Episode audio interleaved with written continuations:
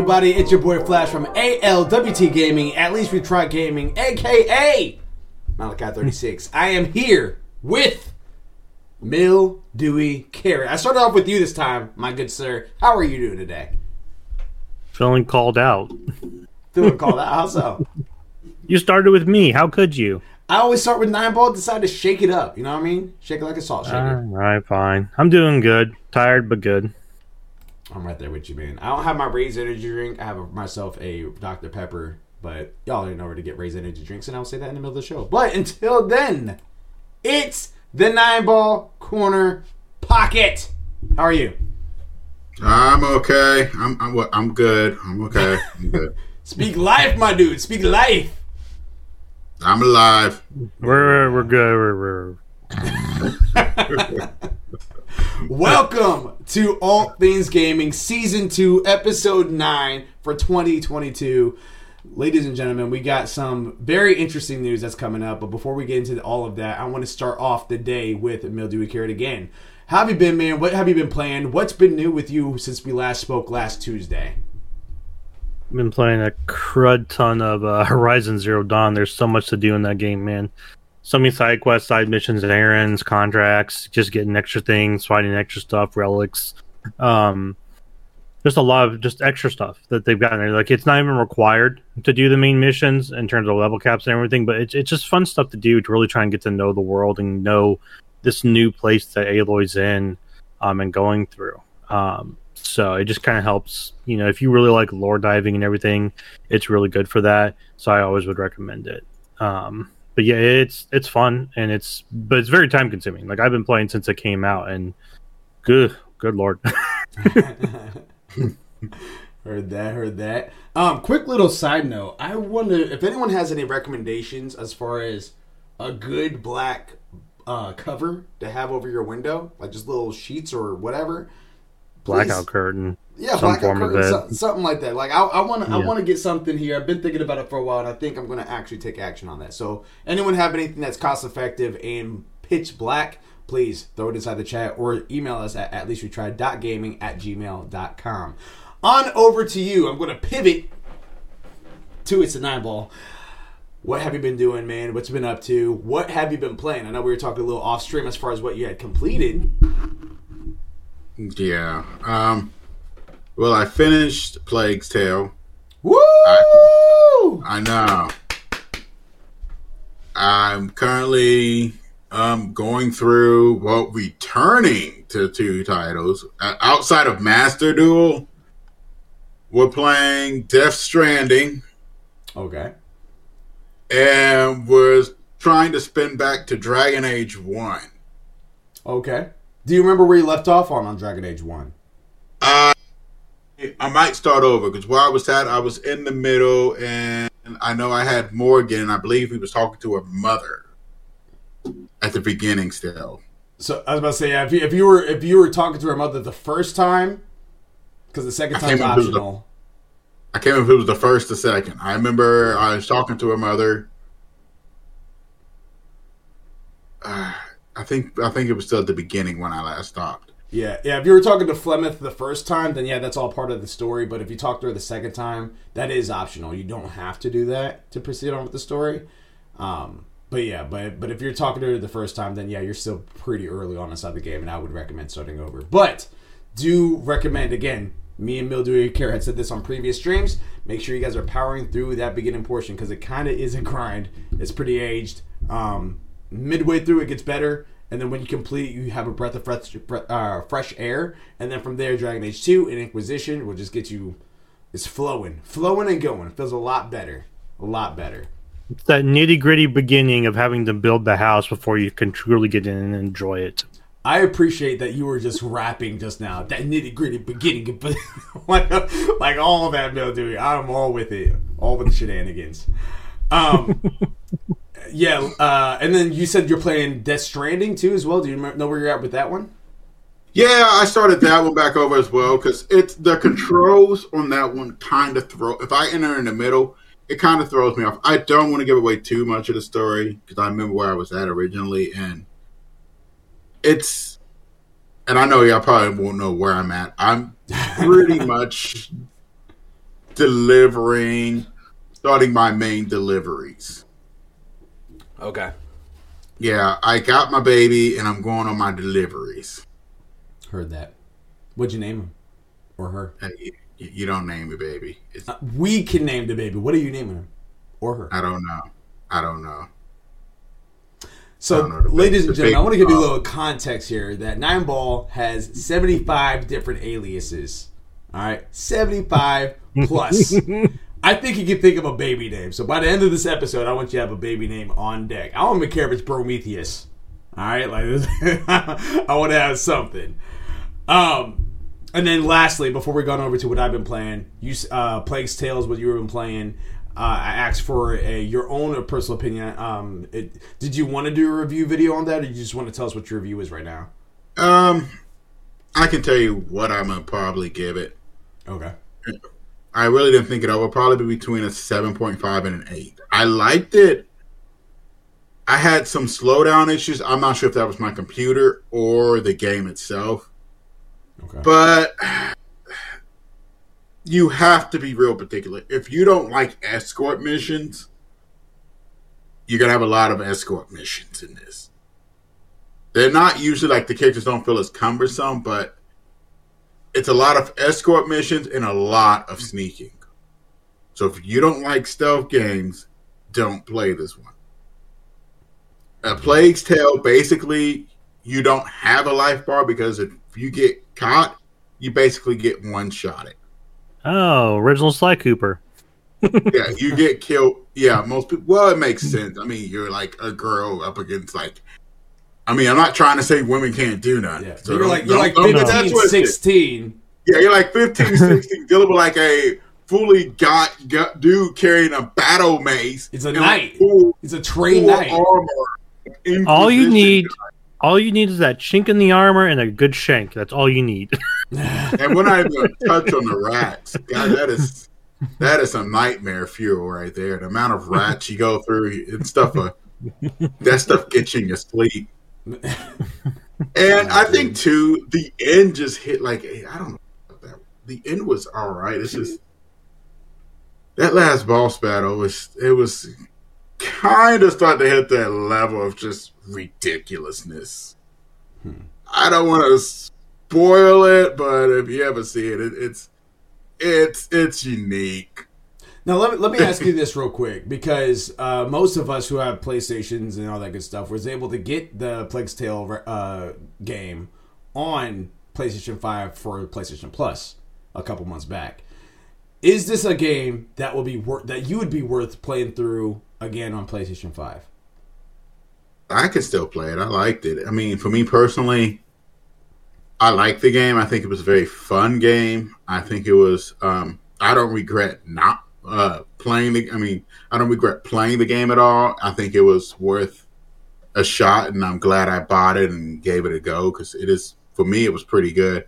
But like I said before, it's a very particular game, and it's not. It's sort of like where I want another game I'm going to get to eventually, uh, the medium, and them hit because this is not going to be a game for everybody. You know, like we played with Ohio. Yeah, This is not an Ohio game right, right. Because you're not going to. I mean, yeah, you get the means to take people down and kill them, but it's not like you're going to be running and gunning. You can't run and gun on this game. You have to be smart about the items you use, how you use them, and stuff like that.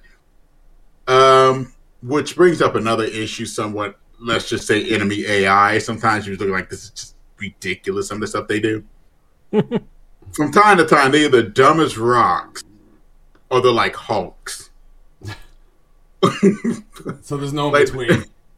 Sometimes, yeah. Is there a sometimes- difficulty setting on the game? I want to say there is. I didn't really look into it. I just did on default setting. Right, right. I don't know why there would be really a difficult setting. You really wouldn't need one unless you make the enemies more aware and can just see through everything. Well, I, well, one. I mean, that's that's kind of where I'm getting at. Is I'm wondering because there's a there's a lot of complaints about games of how should they have a difficulty settings, should they be playable for everybody, stuff like that. I think accessibility and uh, entry of play are two entirely different things. If you're blind uh, limbs missing, stuff like that. Yes, we should probably cater to those so that way they're not prohibited from playing these types of games. I also I do think though, however, that there's certain games such as Elden Ring, which we're going to get to in a minute, um, that I think that this difficulty should stay like how it is. It's just one of those things where it's just like, hey, this is for the hardcore gamers. This is not something that your random five year old can just pick up and just start playing because that's what that's the thing that I kind of get into whenever it comes down to adjusting difficulties.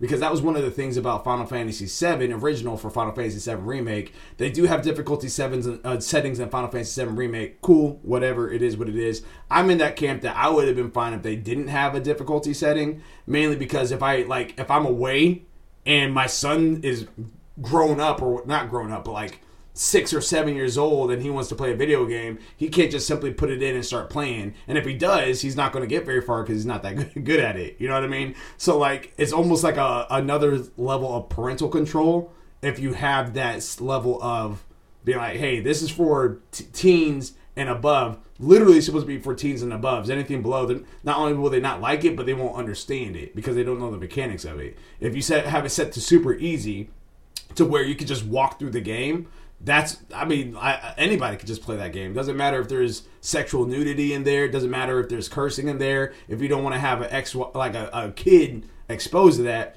there's really not not really any ways around that besides just being like, hey, don't play this game. You know what I mean? Like I don't know.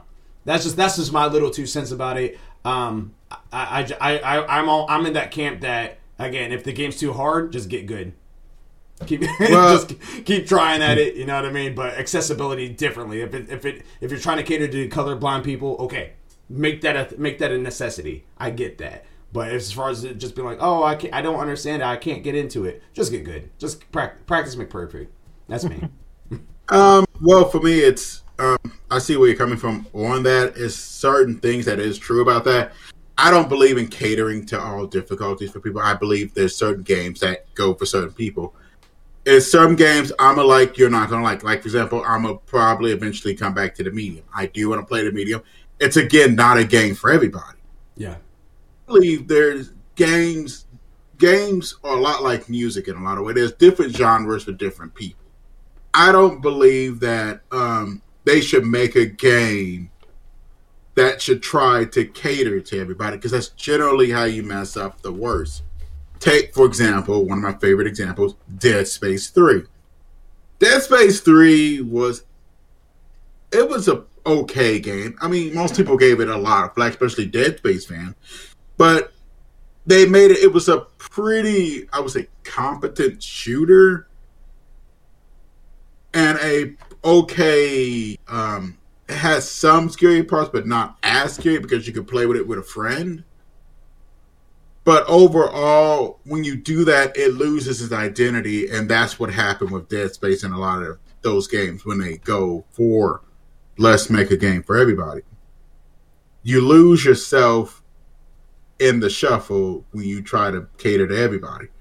I feel like a game should be made for its core audience. A Silent Hill game, because everybody knows I'm a Silent Hill fan, is is made for Silent Hill fans. Exactly. I mean, yeah, we had that. What was that one that came on a PlayStation Vita? It was basically a dungeon crawler. It should have never had happened. I can't remember the name of it. Something of memories. I got it back there. I don't want to talk about it, but it's back there. it was it was a pretty bad dungeon crawler, but you should never try to make your games for everybody. As for difficulty, I don't really mind it. It's not the biggest thing for me. It's not really about parental support.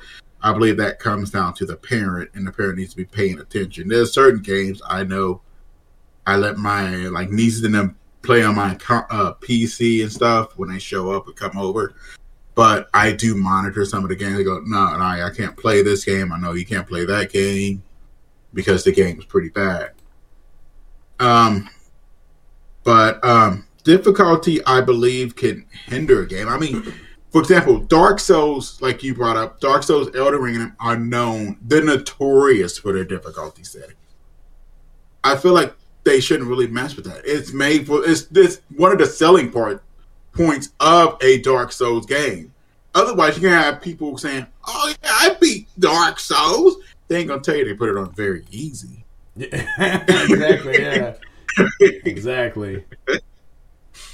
You got. I mean that that's the that's the selling point for them. I mean, just if it's just selling point or it's your big thing, you just leave it out, and the fans of it will understand. The people that don't like it, you can move along. There's plenty of other genres in the video game community, and trust me, you'll probably you'll find one that fits you. Yes. I 100% agree with that. And I cuz that was one of the things now granted again, I am I was in that camp before they had mentioned Final Fantasy VII Remake initially, where they're like, "Oh, there's gonna be difficulty settings." I was like, "Oh man, really?" Like that was one of the, at least for me, that was one of the bread and butters of the early stages of Final Fantasy. Like when you went to Final Fantasy 7, 8, 10, and you got to those weapons, Ruby weapon, uh, Emerald weapon, stuff like that. Like that is the same caliber as a as a uh, Dark Souls and th- those things were hard. like you felt a sense of pride when you actually beat one. You know what I mean? Like it's just like just getting through the story alone on that. You have some of those enemies are pretty tough, and it will take you a couple tries to actually get through. And you're you're you're racking the brain as far as how to do X, Y, and Z, and it has a whole other level of problem solving. But yeah, that was that was that. Looking back at it, Final Fantasy VII remake the biggest thing that they wanted to push was the story and the gameplay and how they're going for it because that story is impeccable. It is absolutely wonderful. Characters are awesome. Gameplay is awesome. Absolutely love it, and I and I get it. So if you're no longer wanting to go ahead and go the difficulty route, like they had that as an option if you want to go hard mode and stuff. Okay, cool, that's for them. But ultimately, though, like they're really wanting to emphasize on the characters and the vision that they do currently have. I get that. Elden Ring is the game I've been playing. I've been actually playing a couple games, but the two that I've been playing the most is Final Fantasy 14, which I'm level 76 now, I believe. Um, so I'm uh, Final Fantasy 14 loving that. I'm loving the switch off because they're almost similar, but they're different. Uh, and then Elden Ring. Uh, Elden Ring. Yep. Elden Ring, it, it, does one of those things where you're walking through. It doesn't explain anything because they want you to kind of learn as you go and everything like that. But you're you're walking through. You're walking through. Very first enemy you encounter, a huge boss that you're not supposed to kill. you end up dying, and then it just goes into a cutscene, and you just go on from there open the world, and wow, it's just amazing, absolutely breathtaking everywhere. Um, uh, I also made the observation. I don't know if you could do this in other Dark Soul games or Bloodborne. I have a feeling that you probably could, but um, for me, the first person I saw, he was talking to me, and he looked like a jester. looked really cool, and I was like, "All right, cool. Let me see if I can attack this person." Oh God, yes, you oh, can. Oh, I can attack them. Let me see if I can yeah. kill them. I'm hacking him a little bit more. He's just like, oh, so you want to play it like that? Mallets, bam, down. I was like, okay, all right, yeah, so I can't do that. Yeah, then, on dark. Oh, I'm sorry. Well, well, take it even further. After I died, I had respawn at a point of grace. They're the campfires that's on uh, De- Demon Souls and Dark Souls. I I aspired at a point of grace. He's still aggroing me, so he kills you again, and that just kept on going. Now, luckily for me, that was my feet in the water run to where I didn't actually want to fight this guy in the first place, but I wanted to see if I could, if I wanted to. So I was going to recreate my character and everything like that anyway. But I went ahead and did it, and I saw that that was very much a mistake, and I would never do that again. Um, yeah, yeah, it's a beautiful game. I'm playing that. Uh, the, a couple things that, and I'm going to do a review about this a little bit later, probably over the weekend or something. A post review, and, and and just a little thing before we get inside the news portion of this. The post reviews is something that's new with ALWT Gaming, and it literally is just how it sounds. So it's the game that comes out, we play it, and then we do a review of our thoughts about it after the after the game is out. Um, then we give it a, a, rating on a 10 point scale, and then recommend if we should buy if, if the gamer should try it, buy it, anything like that. Um, so yeah, so I'll be doing my post review on that. I will definitely say that the multiplayer, which I guess this has been uh, a known thing in Souls game, is pretty finicky. Like sometimes it just doesn't work. Like when you're trying to summon someone into your world, you throw it on the ground, you're trying to find the little symbol or whatever. Sometimes it just doesn't show up. Uh, other times it will take a little bit to load in, and then you finally can see it after that, and then you can summon them in. So it's just small things like that that's a little a little bit like not part of my taste because the way that I was getting it was almost like a what we did for Remnant from the Ashes to where we were able to get in and then bam we're just with each other the whole time. I would love for Elden Ring to have that type of formula. It doesn't. It's very more of the soul, uh, dark, dark, dark Souls, Demon Souls type. Yes.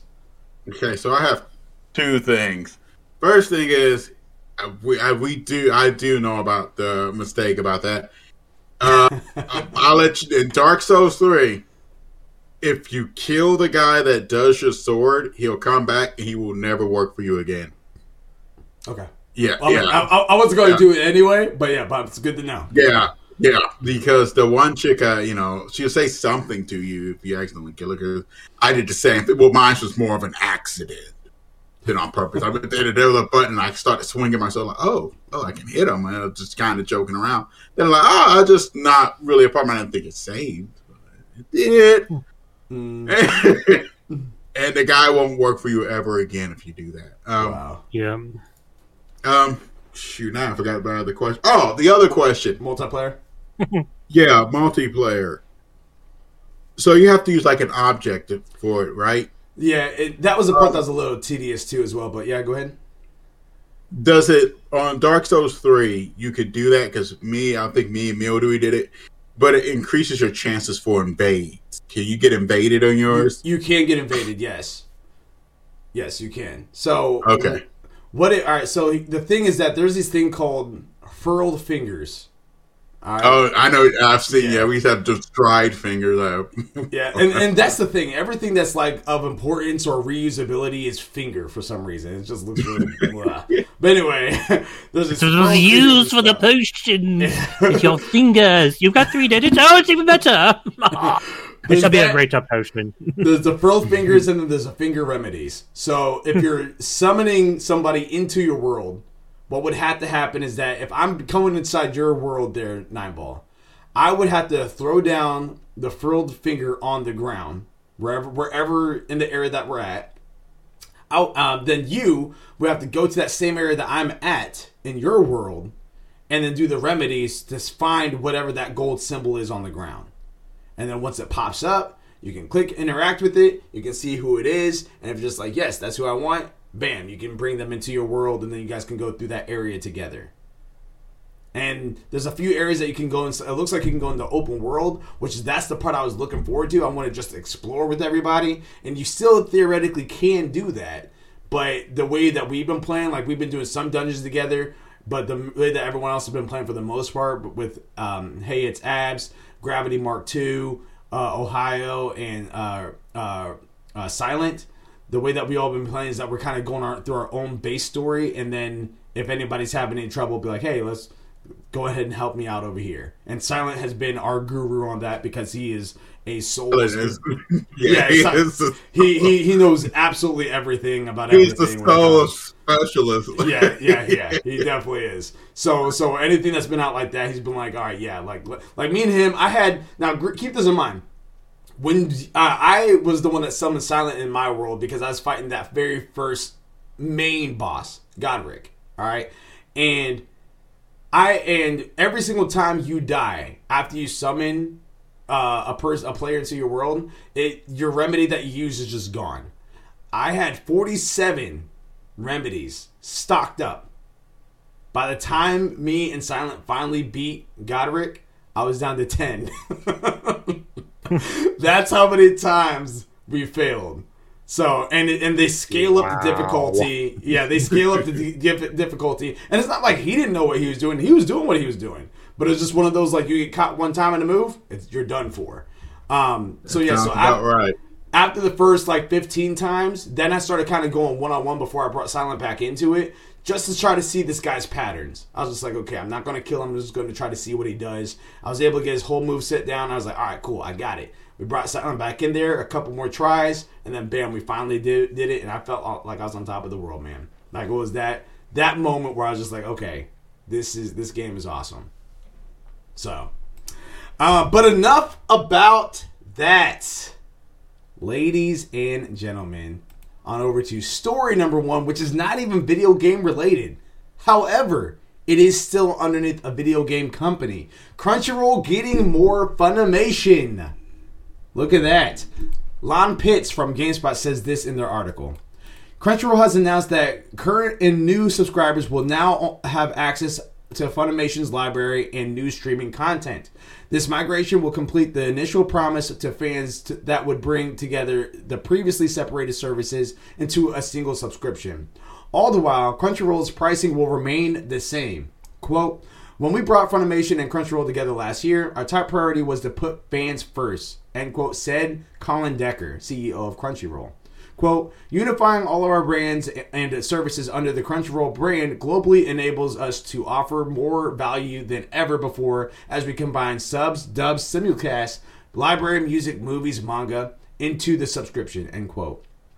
If you subscribe to both services, you might be wondering whether you need to keep your Funimation membership. The merger just updated its FAQ to address that, and it recommends that dual subscribers cancel their Funimation charge.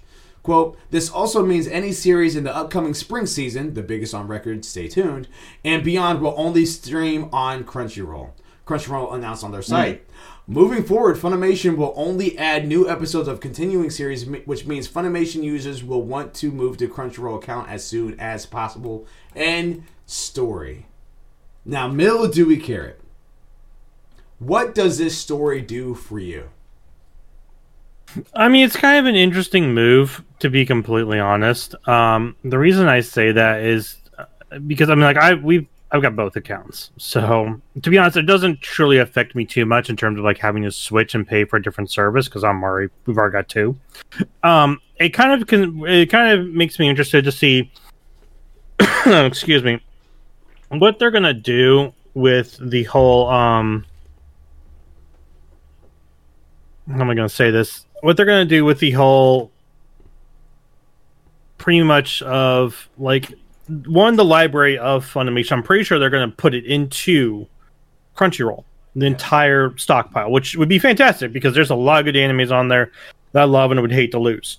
Yes. Um, the second biggest thing though is going to be pretty much um, how am I going to say this?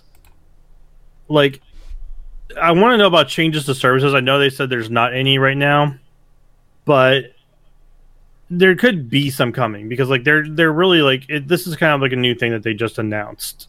Like I, I, this just came out today, and I feel like um, that they're doing this. So, and what's also kind of interesting is they say moving forward, Funimation will only add new episodes of continuing series, which means Funimation's users will want to move to a Crunchyroll account as soon as possible. But I'm like, moving forward they will only add new episodes of continuing series. Like i when you do a merger normally means that you're getting rid of one of the one of the applications and only using the other. So are they going to keep funimation active then? Or are they going to like is only going to be used for certain things? Like that's weird. But also then i wonder are they going to be able to upgrade crunchyroll then? Because crunchyroll has had some bit of issues with its players and all. It seems it's also its search functions and filters are like a little bit outdated comparative to Funimation's. I would love to see Funimation's capabilities, search functions, and tags being put in, incorporated into Crunchyroll. That would be fantastic. Um, also, just kind of curious about the number of you know stuff that they got there in terms of English subs, like uh, English subs. Sorry, I want to make sure that they keep because that's really kind of one of the biggest things with my thing with Crunchyroll is that they've got some, but it's not as big of a big of a gallery that Funimation does. So I'm hoping with the merger that not only do we get to keep, like I said, the Funimation English dubs and everything, but we see an increase on that on the Crunchyroll side. Uh, my question. Going to nine ball. my, uh, my, well, I don't want to say question, but my assumption, what I believe is happening here, is that it, this truly is going to be a merger. It's all everything's going to be underneath Crunchyroll. The continuation of ongoing animes, I truly believe that there is some sort of contractual agreement for Funimation with the outside company that has to do with animes that's running right now. So there you do have Funimation originals that's on Funimation, and they probably have to see that out before they can be like, all right, Funimation's a thousand percent completely finished. That's what my thing is. Um, my I'm with you with there is that as far as dubs go, I want to make sure that we still have this quality of uh, English voice actors for us to translate and everything like that. Because earlier, as we're growing up, uh, you whenever you heard the Japanese dub, uh, Japanese subs, like they just sounded so cool. The only problem is that they just you had to read. And if you weren't a fan of reading, then you probably weren't getting anywhere with that.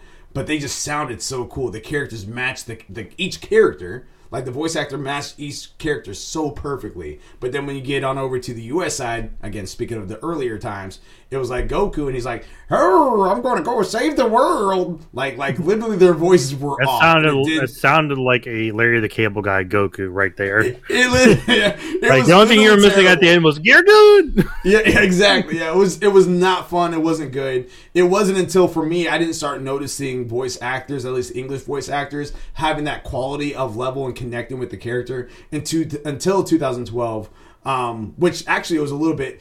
Really, I found out about a little bit later, but the anime that I'm referencing came out in 2012, and that's Sword Art Online. When they started having Kirito, like Bryce Papenbrook as Kirito, perfect. Cherami Leigh as Asuna, perfect. Like they started having these like quality uh, voice actors and actresses come through. And I don't want to lose that. And I see that a lot. That's one of the things that Funimation has over Crunchyroll. I do see that Crunchyroll is dabbling more in dubs, which I do appreciate. And it is the same dubs that's coming over. So I'm wondering if, if them bo- both being underneath Sony has something to do with that, possibly.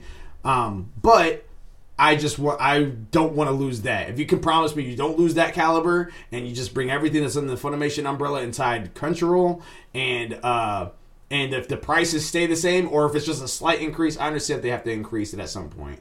But it, but if it's just a slight increase, I'm for it. I am all for this. Nine ball. This is weird. Um, I'm probably the only person in this boat that actually like Crunchyroll better than Funimation. No, I, I like I like Um, Crunchyroll better. No, than I love Crunchy. I just I think they could definitely use some upgrades. Same. Yeah, I mean, yeah. Why the server to me have problem? Now, I'm not going to say it's it's the perfect place. They had more in the way for me for niche anime. For me personally, I don't particularly mind if it's subbed or dubbed. If it's good enough to watch, I'll watch either or. Fact. Um, um, it's just to be honest to me weird how they're doing it, and it leaves a lot of questions. I don't know why they just didn't migrate it on over completely over with your watch list and everything else. And I don't understand as to why you just don't make the two subscriptions merge and just go, okay, Funimation and Crunchyroll are the same site. I don't think with the voice acting, it shouldn't really be a problem. They're still technically the same place. It's just they get merged into one company. I don't think it's going to affect the voice acting at all. Um, Well, te- But- well, that's the thing. It, it could because Funimation, they whatever voice actors contracts that the voice actors and actresses had with Funimation was truly with Funimation. Now they would have to technically, if they wanted to, they probably have to renegotiate for it- for it to be underneath the the Crunchyroll live uh, umbrella versus Funimation, since Funimation no longer exists, quote unquote. but that's the issue. I don't know.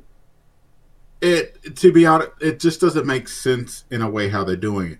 So basically, we have to cancel our Funimation instead of them just shutting Just it down. over. Yeah, just migrating and migrating your list, like your watch list and all that, over the same way I would say I did it with when Crunchyroll was part of VRV at the time, and they kind of just migrated on over, and you can just put your Crunchyroll password into there, and it said, "Oh, there's your Crunchyroll subscription. There you are. There's all your stuff." Well, I would have. Oh, go ahead. Well, I was going to say, I will say this, though, because remember, these did take several different steps as far as how this all came to be underneath the PlayStation umbrella. Funimation and Crunchyroll were two absolutely entirely, like, they were entirely different things, so maybe they use different codings. I don't know. Maybe they use different setups, and it's just like, hey, we're not going to spend the money to do all this. Just have them delete the account and then sign up with Crunchyroll. You know what I mean? That that sounds like would be the easier solution, and that's something that, as a anime fan, I have no problem doing if everything's going to be under one subscription and I get to pay less. Yeah, I don't particularly mind for that. I mean, Yeah, that that's good news for me. I mean, I like I said, I'm a particular fan of Crunchyroll. Mm-hmm. I know I have family members and they watch a lot of Funimation, but for me personally, I've always liked it because, simply put, I always found it easier to find, let's say, more niche animes in there.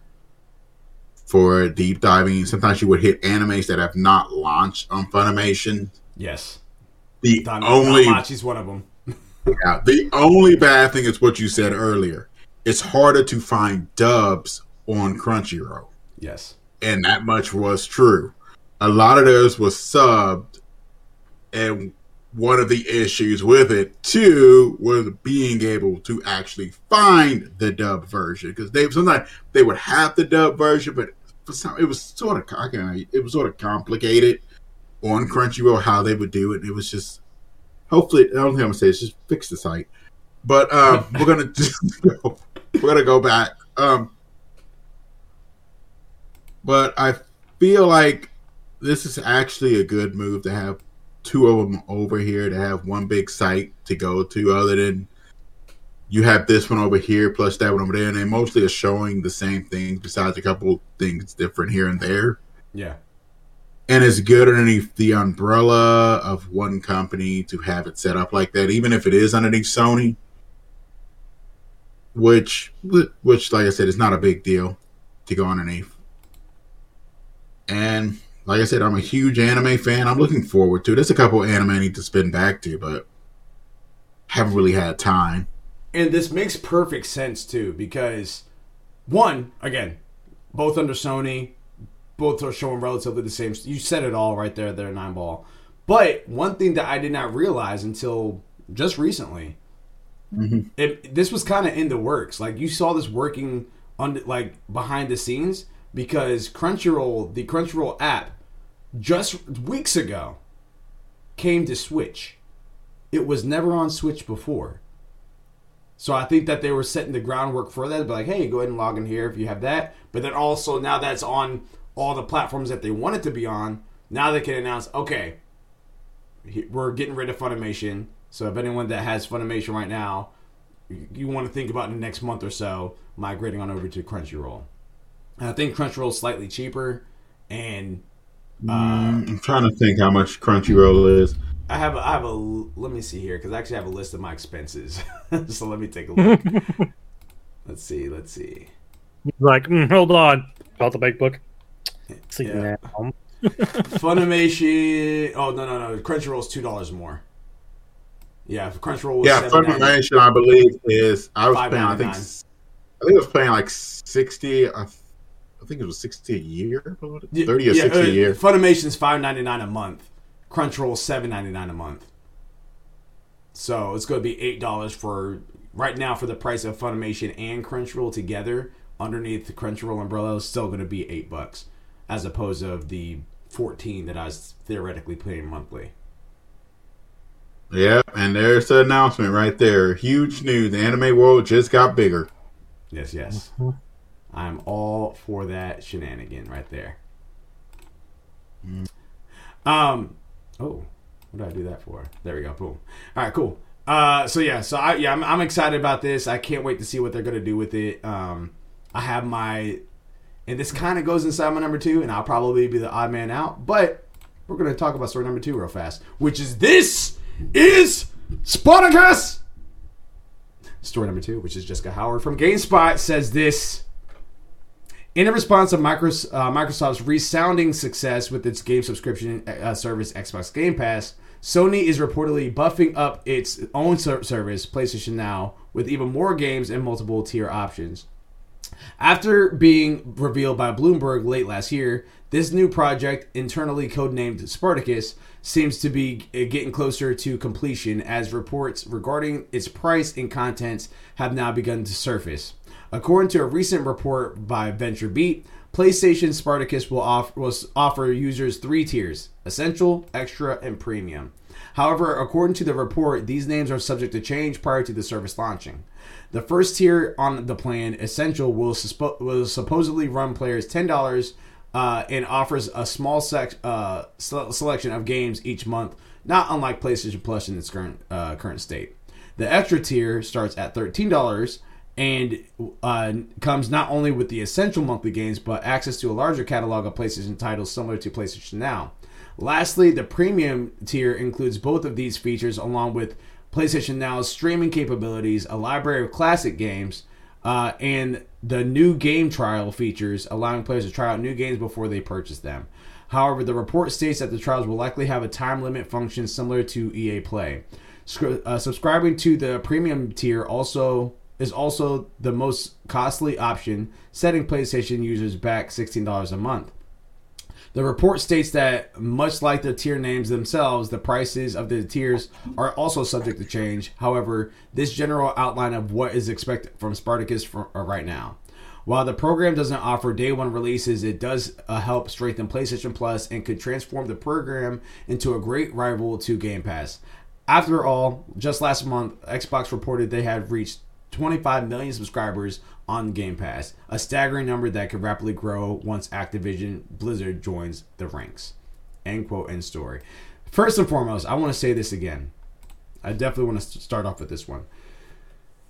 If you guys recall, back in 2020, November 2020, I had read on a story on one of our All Things Gaming that Jim Ryan had said that they had an answer to Game Pass. I think that this is the answer he was talking about, but I still would not call this a Game Pass competitor. I do think it's a subscription service, but I uh, and I was listening to uh, quite a few other podcasts too as well. Kind of funny games as I always listen to them and stuff like that. And Paris Lilly kind of says it best. He's he's a person that really has a good head on his shoulders when he thinks about he's an X uh, he's an Xbox person first and foremost, but he looks at the bigger picture of everything. And one of the things that he did mention was does it would have been nice if PlayStation had day one releases like their God of War Horizon, Ghost of Tsushima day one on Spartacus. Yeah, that'd be nice. That'd be amazing. Does PlayStation necessarily need to do that? No. And the reason why is because they're still it's still making sense of what they're doing. Because again, like I guess right now there's it's still considered that Xbox is catching up to what they were doing from last gen and all that good stuff. So with that being said, if PlayStation is still on first, they don't necessarily have to switch too much. Um, that if they just they decide to go ahead and switch it, it would mean that again, more than likely, Xbox has been ruling in all aspects of it, as far as quality of games, as far as state of mind, all of that stuff. I think again, this is a good deal for us. I think this is a good position for PlayStation gamers. I still don't. I still think that when it comes down to the best deal in gaming, Xbox still has that rank. Again, you get those day day one uh, launches. Uh, you, all Xbox titles day one are on Game Pass. That's amazing. That's awesome. Uh, but yeah, so I'm curious to see what this is going to be like. I I am in that camp too as well. Still, that I think they could even match it to where you're having the $16 range be Crunchroll's fixed into that too as well. I'm just saying. I know I'm probably the odd man out there, but I wouldn't put it past it. I think that'd be a really good steal right there. Um, because again, a lot of gamers do happen to be anime fans. Not saying all gamers are. You don't have to be, but but it's just a nice little service to have as well. It's a nice little perk to add in there. So just wanted to throw that out there. Um, I want to start off with nine ball on this one. Um, well, with this one, I agree with mo- pretty much with almost all you said. This one, like you said, is not really a competitor. I I was looking at this and I was trying to read more into it because I I'm left with more questions than answers. Yeah, they have a library of classic games and quote game trial games. yeah, quote unquote classic game game trials with a couple of hours to try the game. Yes. But it leaves me with a couple questions. One of which being, will PlayStation Plus be included? Yes, that is. It is. Yes, for okay, all the so, tiers. So PlayStation so Plus. Just, uh, just to try to clarify, is it PlayStation Plus plus the extra tier prices? I'm guessing. It's yeah. So the, that very that tier price is pretty much what PlayStation Plus is right now. So so so you get your monthly games, all that good stuff. PlayStation Plus Plus, if you will, is going to be um, that plus a bigger library, so very more or less like PlayStation Now, and then PlayStation Plus Plus Plus is going to be PlayStation Now, PlayStation Plus, um, streaming services, classic games, and then game trials. So they're no longer doing yearlies. Then it's all monthly now. That's that's the part that's I think is such That is a like, good question. Yeah, that, that's that's what I'm curious about because I I personally like to do the yearly, just do my Same. 60, 70 a, a year and I'm good to go. I, I don't all this is subject to change, so I really don't know. It didn't sound they didn't report anything as far as it being like, hey, we're not doing you annually. Um, but at the same time, they didn't say that they would either. So I re- I really don't know. Yeah, I don't. I mean, I like what they're doing. I like the general direction, but I just, like you said, I just don't see it as a viable competitor. It's straight To not. it. Yeah, Yeah. it's not. It's sort of ironic when you think about it because actually PlayStation did it first But now, with PlayStation Now. It's Yeah. just they kind of did it bad because they refused to listen to the fans and just gave them a version of it. I think it was like they said you could only stream games at 720p. when- for uh for, When for now yeah when now first launched, yeah and as you know, it didn't go well with the fans. yeah. But even outside of that, like PlayStation's notorious for starting a project that has great potential and then just not seeing it through. You saw it with the PlayStation Move, you saw it with the PlayStation Vita, you saw it with the PlayStation Now. Like all of them have great potential. Ride it out, spend some money into it, give it a little TLC, and see where it goes from there. They they jump ship too quick. Even for the, the if you think about the PS4 controller alone, like there's a lot of features that you could have done early on with the controller where you're like blowing into it, doing all the little writing stuff, the little all that, the uh, gyroscopes, all that. Nothing. That's why I'm very excited for this generation of PlayStation because the haptic feedback has been sold ex- exceedingly well. I don't know if you ever remember this, but I was watching a YouTuber. You probably never heard of him, the Angry Video Game Nerd. Is that And he where talked uh, about- Angry Joe's from? No, this was actually he's one of the first video game people to ever go on YouTube. Okay. But he talked about the old Famicom system, and he talked about Zelda because he talked about on Zelda. I don't know if anybody ever played. I know y'all played the original Zelda, but if you ever had read the book, it would say Poe hates loud noises. That's because on the Famicom, the Japan version, there was a mic, and you can yell into the mic in order to damage it. That's why it was a mic on there. And that's why on the book he said it was a Poe hate loud noises. To Americans, it didn't make sense because the Nintendo didn't have one, but the Japanese Famicom had a mic on it. Hmm. Yeah, and I'm surprised that Sony hasn't really tapped in, kind of tapped into that. The PlayStation, they may tap into it later. I mean, the PlayStation does have a built-in mic, and I've heard some games ported over. AKA, I was watching somebody and they talking about Everybody, The game we about play for a the lot- PS4 or the PS5. PS5. PS5 has a mic. Yeah, I, I've been using the yeah I've been using the mic exclusively whenever I play games Yeah. with you guys. Yeah. and, and I know certain games will be increasingly fun for, like for example, the game we've been playing, Phasmophobia, is the I guess they're talking about. it, I think it is coming to consoles eventually. It will be interesting to have the mic be active on there, especially during ghost hunts and stuff. Oh my god, the amount of uh, in-house trolls would be ridiculous. Just someone going by screaming "Bloody Mary" at, and then it's like just next thing you know, the ghost just gets triggered and starts hunting while you're still in the ghost room. Yeah, It's like thanks, it's like thanks, family member, thank you. and they're like, "You're welcome." Now do the dishes.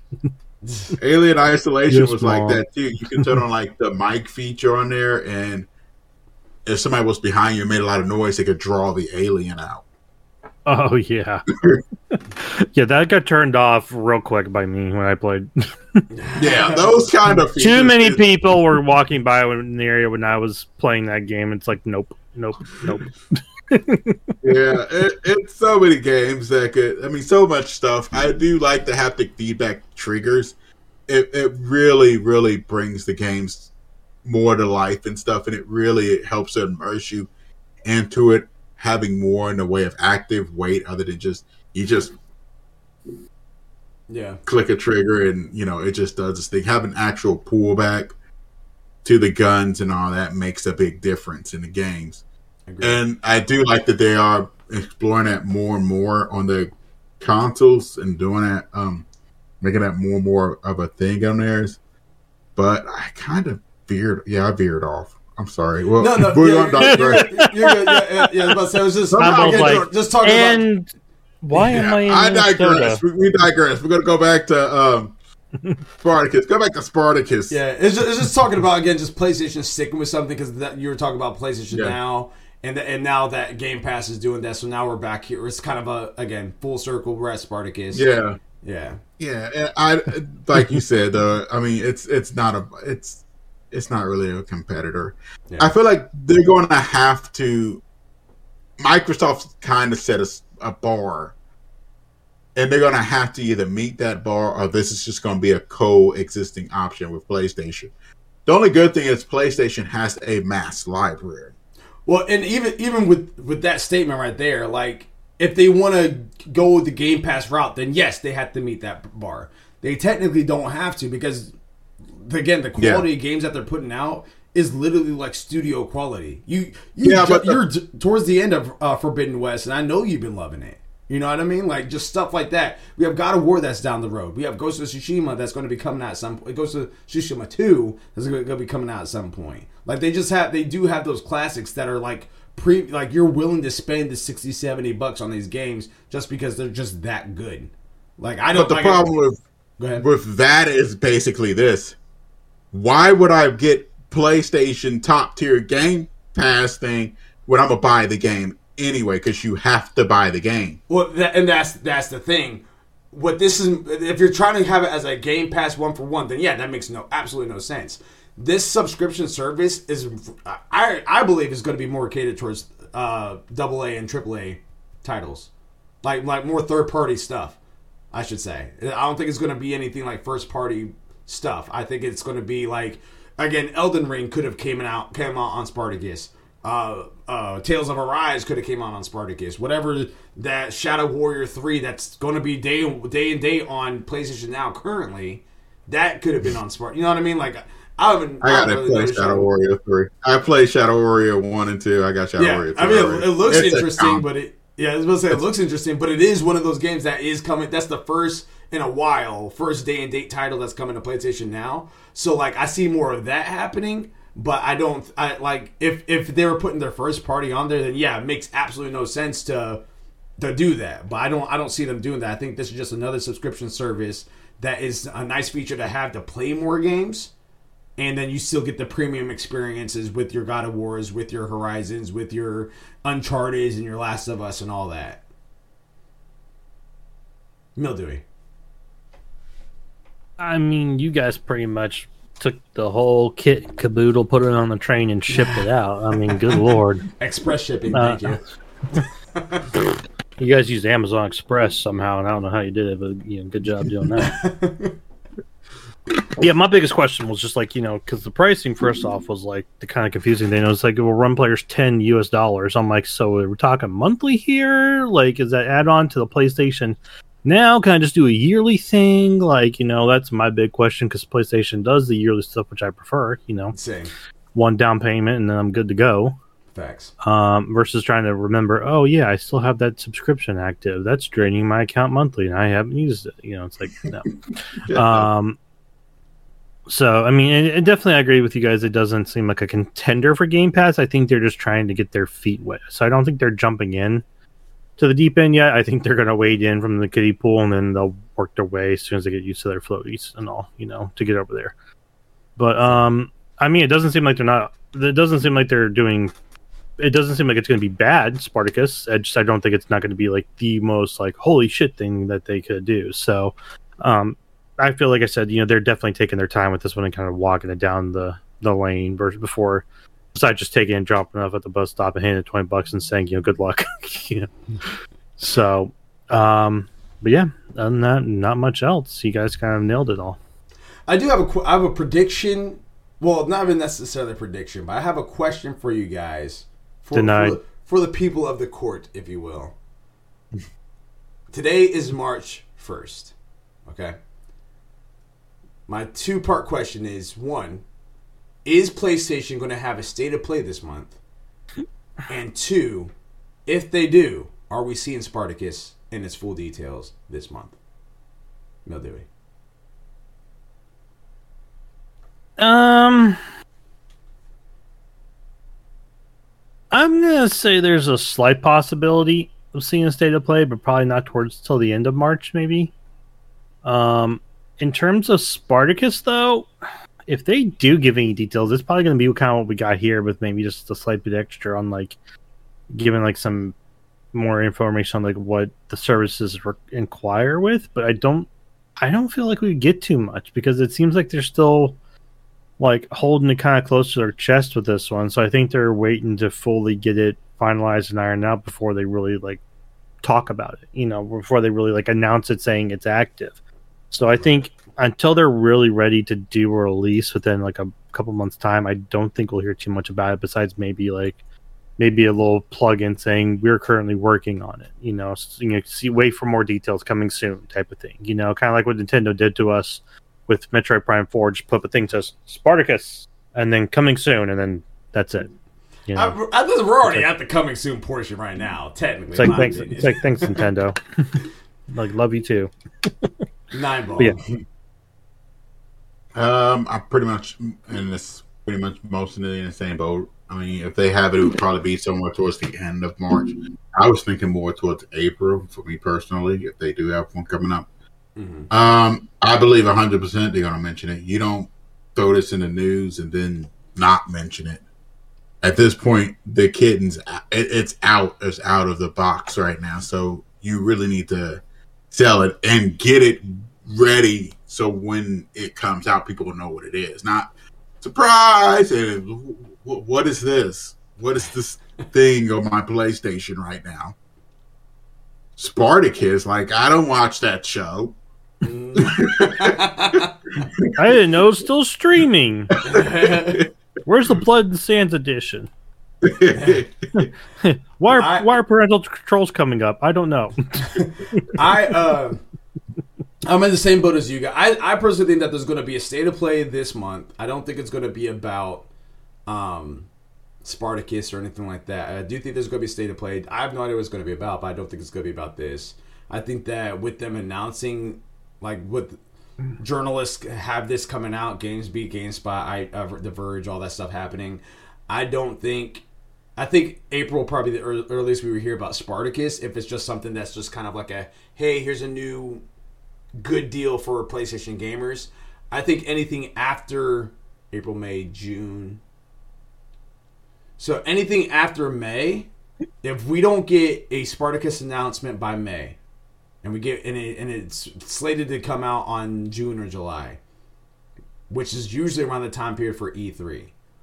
I think that's the only way that there would be any chance of it being uh, more similar to Game Pass.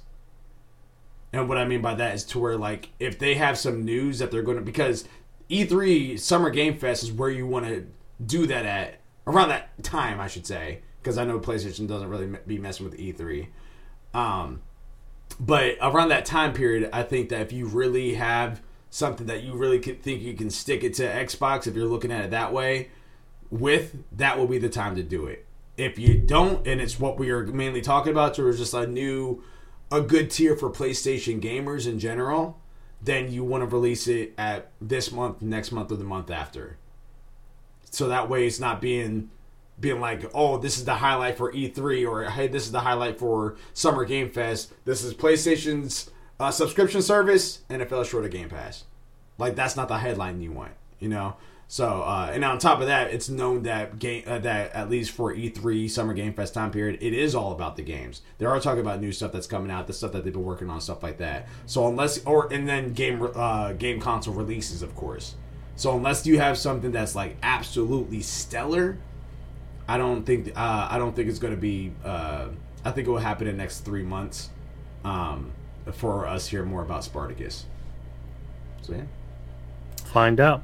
Story number three, but before we get into that, I do want to go ahead and first tell you guys about repsports.com, R E P P sports.com. If you guys type in LWT Gaming at checkout, as you guys are getting your razor your drinks, your water supplements, your workout powders, all of that, you guys get 15% off if you type in ALWT Gaming at checkout. Again, that's repsports, R E P P sports.com. Type in ALWT Gaming at checkout for your 15% off.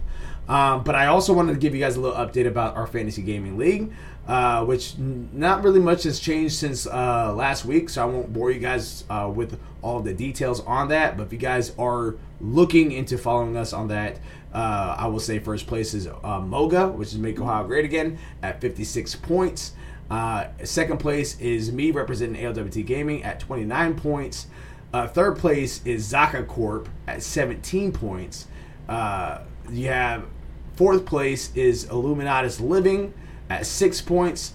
Uh, fifth place is a, uh, Carrot Patch Inc. at zero points. And then uh, Renzokuken is at zero points as well, but he has a counter pick of Suicide Squad Kill the Justice League, which is why he's currently in last place.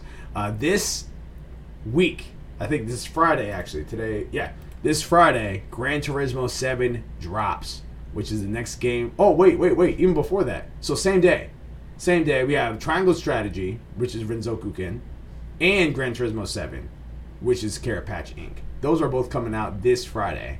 So, scores are going to change. Uh, where there's still a few open spots on several people's lists. I'm the only person actually that has a full list. so everybody else has stuff out that they're kind of playing the field. They're looking out what's about to happen. I get it. I still I feel it. like you jumped the gun with that. Who me? Yeah. I don't have a single regret on any of my picks. Like I, th- I know think, you don't. I know Yeah. you don't. Yeah, looking at this, this is a one attractive list right here. Bars. So yeah, so there you guys have it. Uh, ALWT Gaming Fantasy Critic uh, League, if if you will. Um, but yeah, but back to the story at hand. Story number three, and this is a me story. All right, so y'all can just kick back, relax, and grab yourself a Heinz or beer or something. Hirun Cryer from Games Radar says this in their article. And this is FIFA 23 rumored to be crossplay. This year's FIFA 23 will be, and by the way, FIFA is probably not going to be called FIFA, just so you guys are aware of, about there. I know it's a whole licensing issue, but there's a good chance it's going to change its name from uh, EA is going to change its name more than likely. But this year's FIFA 23 will reportedly include crossplay, and that could mean big things for Madden NFL and other major sports games. Yesterday, on February 28th, Xfire report uh, reported that the unannounced FIFA 23 will include crossplay for all platforms. According to Xfire sources, uh, FIFA 23 will introduce crossplay for PC, PlayStation, and Xbox cra- platforms across every single in-game mode. So it won't be a case of trialing the new feature before it's properly rolled out. If a new report is accurate, this will be the first time any EA published sports game has attempted to crossplay between any two systems. Currently, EA develops and publishes the Madden, NFL, and NHL games in addition to FIFA, all three which see annual releases, as well as EA Sports UFC series, which last saw a release back in 2020. The new implementation of crossplay could have, not, have a knock-on effect for EA's other sports franchise. It's not unreasonable, unreasonable to expect EA to explore similar crossplay possibilities with their NFL and NHL franchises. Should this experiment go down well with FIFA crowd? Uh, FIFA 23 will be wouldn't be the first major sports to adopt the crossplay. That honor belongs to Sony's MLB series. So there you go on that. I'm excited about that, and that was one of the things that I literally have been saying for the past couple of years. Actually, I've even said it for the past couple of streams that we've done. Whenever something like FIFA or whatever like that comes up, I understand that there's certain games you just don't do crossplay on. I get it. I get it. I'm still the type of person that uh, if, if there's a multiplayer mode online, they can co-op with your buddies. I would like to have that, but I understand it. But for when it comes to sports games, I don't think there was an excuse back in 2015. I feel like that those should have been crossplay from the get-go. There's really not much of a difference between any of the games when it comes to sports games. They've been the same for the past five, six years. Like they've been pretty much the same. You change the small little things.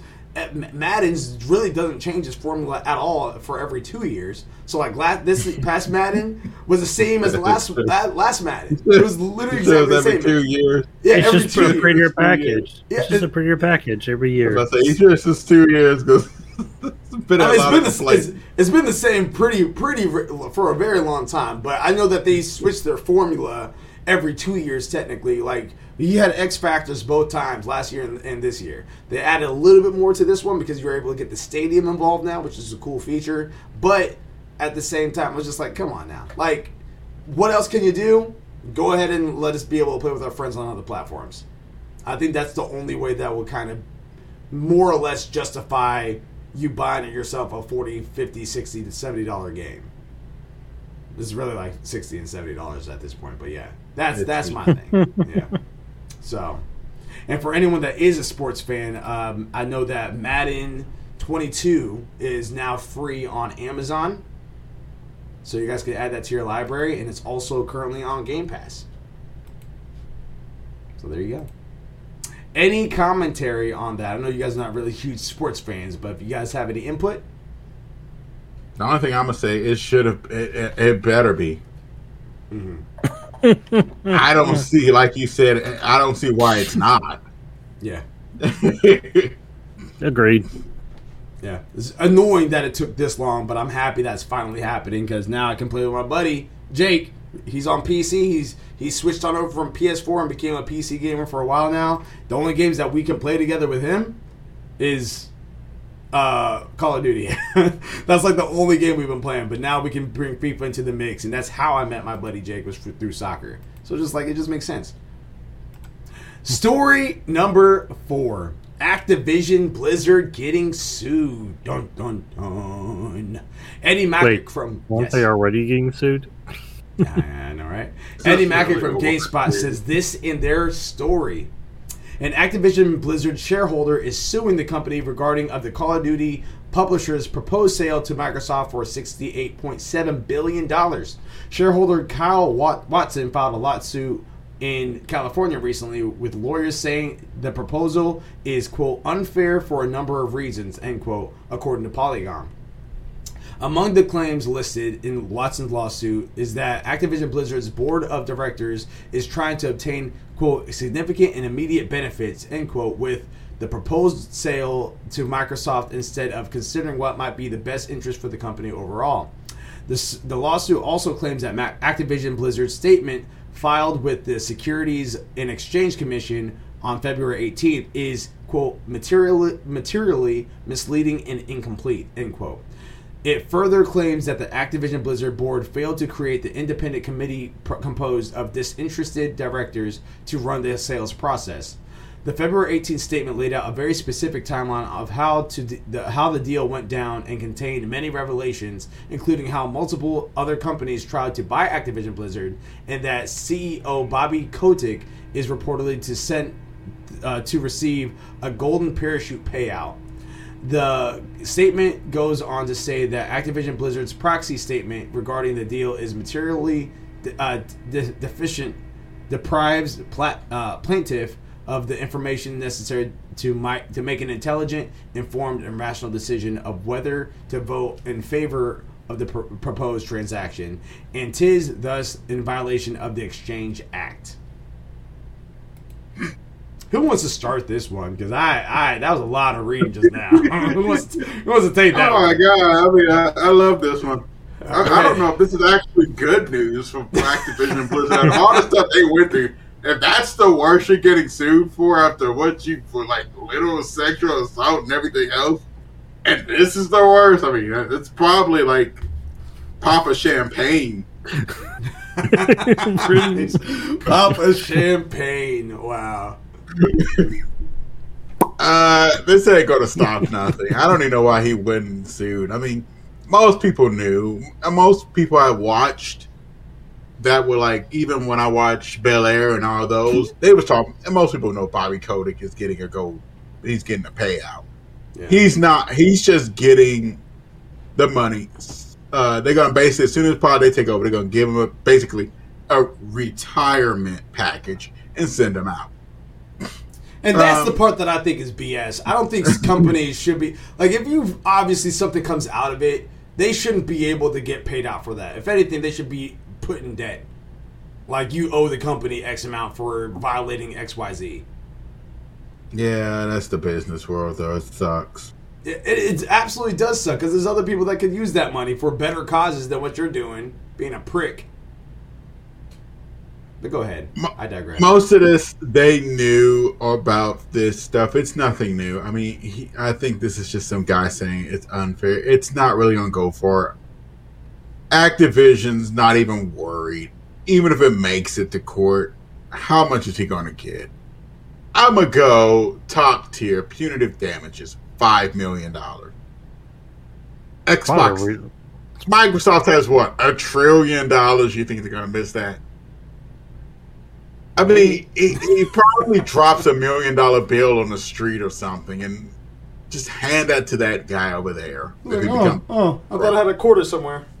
oh, they only know what a quarter is. Like, Exactly. How much is a gallon of milk? Don't want to talk about the half dollars. I found this silver thing. what are we supposed to do with this? Yeah. What cabin does this go to? What's this money you talk of? Don't you use bitcoins? Something else. Yeah, they don't even they don't, they don't even look at the gas price. They just fill it wherever they feel like. So You, that's like uh, seven dollars a gallon. You have any uh, commentary there, Mildewy? I'm kind of with Nine Ball. I, I don't. I mean, he's probably doing it to call it out, like and just trying to get something from it because maybe like I don't know, maybe like whatever deals coming forward with it, however they're doing whatever merger directors go through and all that. I've got no clue on business terminology or proposition at all. But he's probably doing it because he feels like he's not going to get enough out of it or something. I don't know. Hmm. Um, it could be that, or it could just be that he really is trying to blow a whistle and trying to get something stopped. But it's like I, I don't see this being stopped at all. Like Nineball said, you know, like you know, you see about it, especially set to receivable and parachute, you know, because other companies did try to buy Activision. Like we all knew that. Knew that minute we all knew uh, it.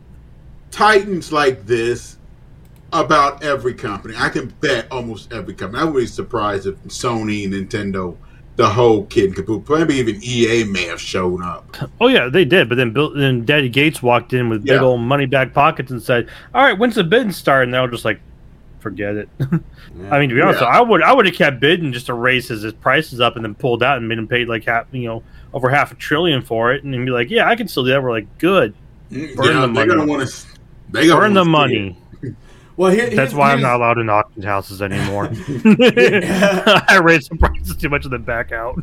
Here, here's the here's the thing for me. Here's the thing for me that I find very very frustrating. It's a business practice and a, and so tied to legal. That's what it is. Like I bet you because again, like any sane normal, if you look outside looking out in, if the person at the top is being cancerous, you remove them. You don't pay them out. You just remove them. But I know what this is. I know this has to do something with legal and business, and that's something that just needs to be relooked at and readdressed. That's really what it is. If you don't reward, I mean, that's what Bobby Kotick is getting right now. He's being rewarded for leaving the company. Like No, you're I'm still yeah, getting a lot of. That's some beat. That's some so much bull crap. That is so much crap. That should not. Be, he shouldn't get a dime when he gets fired. He shouldn't even be there right now.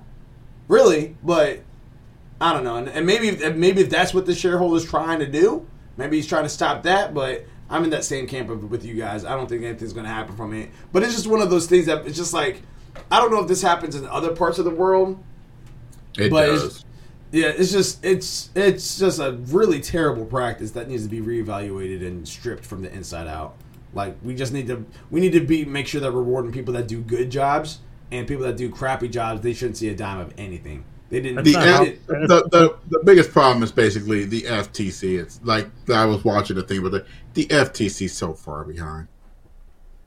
A lot of this stuff, uh, with a lot of this business practice, that stuff is so old fashioned and it's so like I said, so far. But they just now are starting to look in the video game direction. For the Yeah. longest time, they really didn't care. Heck, like I was watching one guy, he was talking about that. Like they just realized about Facebook and Instagram, and finally, after how long those two been together? yeah, for a while, yeah. Yeah, Yeah, they finally finally starting to look at 'em like, hey, maybe those two shouldn't be merging and monopolizing the business. And they've been there for God knows how long. No, here- here's here's the thing that really like also sheds the the light on this too as well.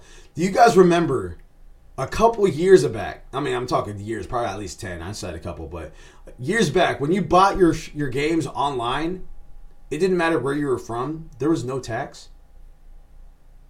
You guys remember that? Hmm. Yeah, Yep. Yeah. and it's because now now now as video games are rising in the ranks, people are getting paid from playing video games and stuff like that. They're seeing that profit and they're like, okay, like now we want to get our hands inside this pie too as well. Well, that's too because the internet sales in general. They've been going up, and the amount of people shopping online has accelerated, and COVID just made it even worse with that Yeah. online shop. Well, not I'm not going to say worse. It's just it became more frequent now. They Yeah. took them God knows how long to realize that you know we can make money from this, and then decide, well, we're going to just tax you online. Heck, they haven't even they don't even know how to really regulate Bitcoin right now. Bitcoin's so fluctuational though. Yeah, It, they don't know what- so hard. They don't know what to do with it. They still trying to figure out you heard regulation. TVF Abyss say, yeah. Yeah, that's Abyss in the background. Man. uh, all right. Enough about that. Let's go on over to a little bit more positive, maybe. Um, on here, Steam Deck review story number five. Alessandro Barbosa from GameSpot says this in their article. Ever since the launch of the Nintendo Switch back in 2017, the perception of what a handheld game device uh, can be has changed. No longer are handhelds regulated to good hardware trapped by inherently technolo- technological uh, limited limited games. Instead, they're now capable of letting you take console quality experiences on the go. There's been an explosion of similarity compact PC devices attempting to mimic the success of the Nintendo Switch by letting you take your PC games uh, library with you anywhere, with some mixed results. While there are great devices out there now, such as Aya Neo Pro, they are still limited by the capabilities of mobile hardware, while also cons- costing a lot more uh, than its performance suggests. However, Valve's Steam Deck addresses both pitfalls entirely.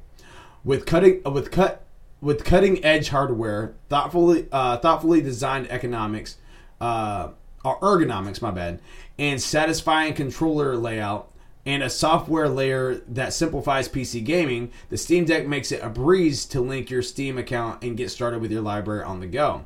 Better yet, it has come.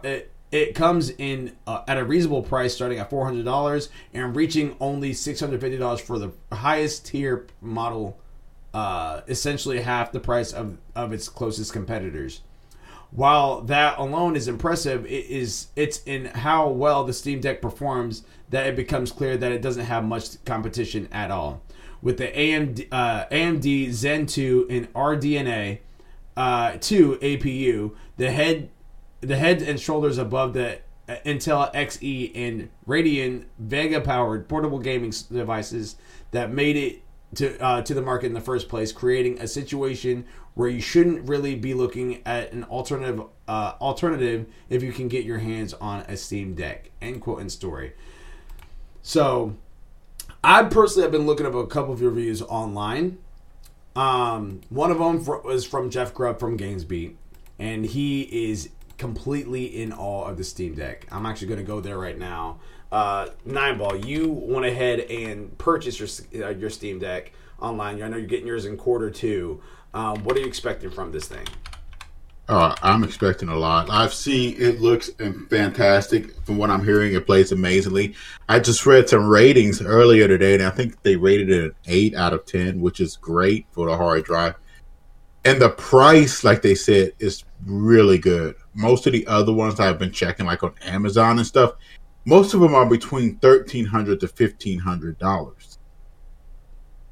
A Steam Deck is all theirs plus fifth plus have like I said half that price.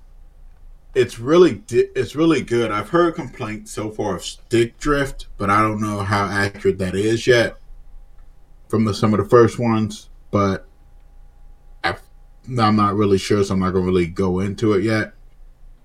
but the library should the library's I want to say is looks pretty decent for starting, and it's going to get bigger as you go on, as more and more looking at direction and put more and more into it. I feel like this is the right um, idea for Steam because, to be honest, a long time ago, Steam tried this before with the Steam with box. the Steam the Steam machine, there's Steam machines, but it, it was a mess. Yeah. The Steam machines were a it was a just a total mess. There was so many different types, so many different models made by so many different people. You didn't know which one was a good one. Yeah. And they have been trying and trying and trying to get it more into the household. Uh, we have like this Steam link, which let me see if I can find it. Where this comes from. I don't know. yeah, Steam controller. Yeah. I remember they had a, Oh, they a deal like- a long time ago. Like you, you get like ice, like the game ice with like that's when I got Steam mine. controllers. I got ice, ice Yeah. this for like seven dollars, I was gonna do it, but then I decided I was like not to, and and I still got my Steam link because it's it's it's it's right there. they had a deal with that too. Yeah, you could just string. Well, what it does, it allows you to use like it has like controller ports. Like I could put like PlayStation or Xbox controllers in these ports, and you could just stream your games from your thing to your TV. Um, I went ahead and pulled up the the Games Beat article here from Jeff Grubb, and this is what he said about his review on this. Valve is actively rolling out Steam Deck systems to people around the world. I've had one for a few weeks, and I'm still diving into many of its features. The latest feature uh, to impress me is the Steam Deck's excellent built-in microphone. This should make the device a great way to play games online with friends, as long as those uh, ga- those games work on Valve's handheld. But popular games like Elden Ring already work, and this is what you will sound like in the uh, if you hear or sound like to your crew if you use the Steam Deck. And he has like a little audio on there, which you guys you guys could go to VentureBeat.com, go to Jeff Grubb's article, and you guys will see it there. Um, and if you guys want to listen to it, the Steam Deck, uh, uh, the Steam Deck also has two mics built into the face of the display. Uh, you can see two tiny notches at the top of the screen if you look closely. The device uses these mics for both record your voice but also detect and eliminate background noise. Of course, the mic will sound different when going through the compression of the Steam's voice chat. The good news, however, is that you can run Discord in the background without much effort. I tested that and I'll be writing a story about that soon. For now, I'm impressed by the Steam Deck's mic. It uh, sounds crisp and clear for the communication, but you also won't be sound of also won't sound of uh, sound out of place if you end up on a friend's Twitch stream. For example, uh, for example, is yet uh, another high quality component that feels supremely well considered how out uh, considered out of Valve's hardware engineering and design teams. And then scrolling down a little further, that's something else. So yeah, we're not going to talk about that. But yeah. So yeah, so and yeah, yeah, Jeff Grubb and, and this one definitely has been digging the Steam Deck for sure.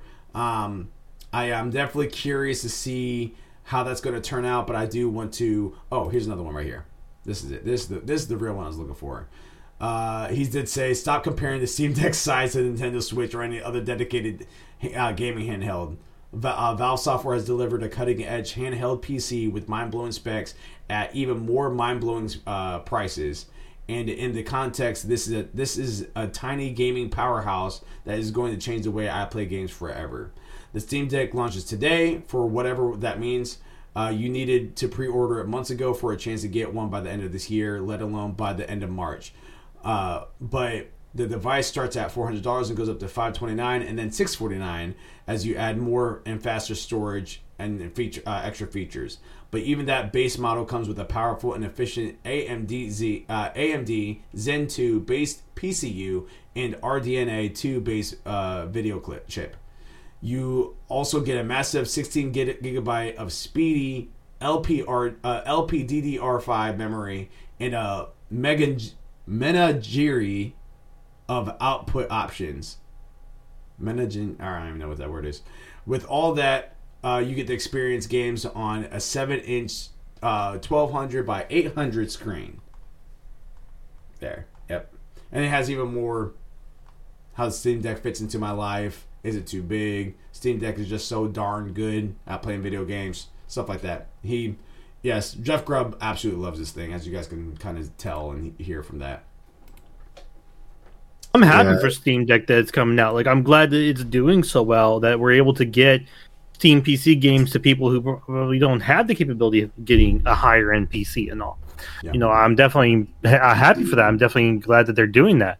Uh, what I don't, it's more just me as a personal PC gamer. is I play on such a higher end of PC scaling.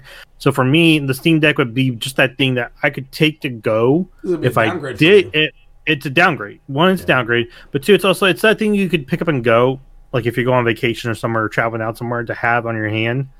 But if you're most of the time, if you're just at home, or you can wait an hour to get home, and like just you know, to play your games, it's not that big a thing. I'm, I'm not trying to put people off the sales. I'm really not.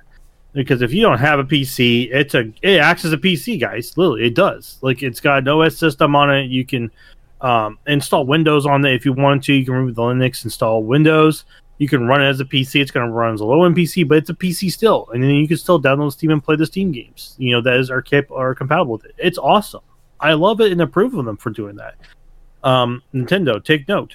You know, um, but for me as like a hardcore PC gamer, or well, I call myself hardcore one, but I am not the most hardcore one. Like th- those people are, uh, they shell out the money for their rigs. Um, but I like my build and having the amount of space I do um, have, and then also having the capability of being able to do all of um, handle all my mods and other games and everything that I've got in on there, and also be able to play all of the library. Because right now I do know it's limited. It's not fully limited. Like there are a lot of games in the Steam Deck that can be played. It just um, I would look through and there's some of the ones I really want to play that aren't on there yet currently, and that really is on the developer side.